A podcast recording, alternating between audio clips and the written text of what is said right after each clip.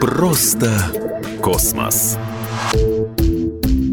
Здравствуйте, это «Просто космос». В эфире Баченина М, житель планеты Земля. В последнее время активизировалось движение «За плоскую Землю».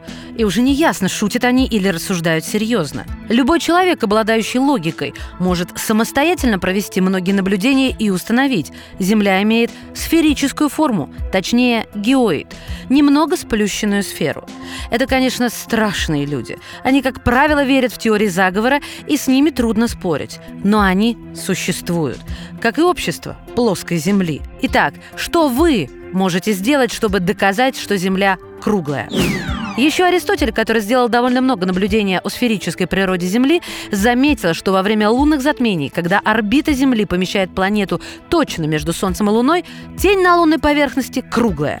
Эта тень и есть Земля. И это прямо указывает на сферическую форму планеты. Если вы недавно были в порту или просто прогуливались по пляжу, вглядываясь в горизонт, вы могли заметить очень интересное явление. Приближающиеся корабли не просто появляются из горизонта, как должны были бы, будь мир плоским, а скорее выходят выходит из моря. Причина того, что корабли буквально выходят из волн, в том, что наш мир не плоский, а круглый. Это наблюдение, кстати, первым сделал Аристотель, который объявил Землю круглой, наблюдая за сменой созвездий при пересечении экватора.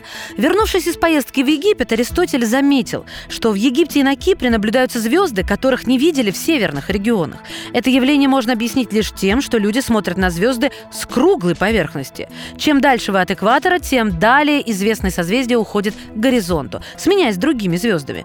Этого не происходило бы, будь мир плоским. Если вы воткнете палочку в землю, она даст тень.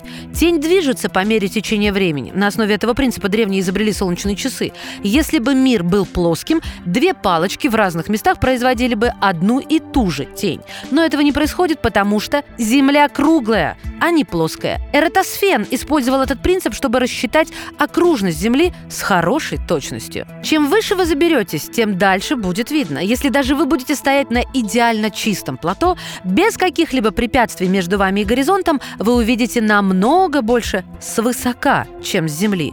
Все дело в кривизне. Конечно, и этого не было бы, будь Земля плоской.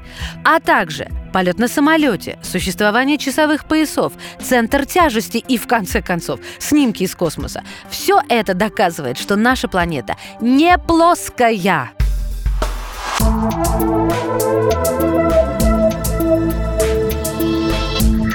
Просто космос.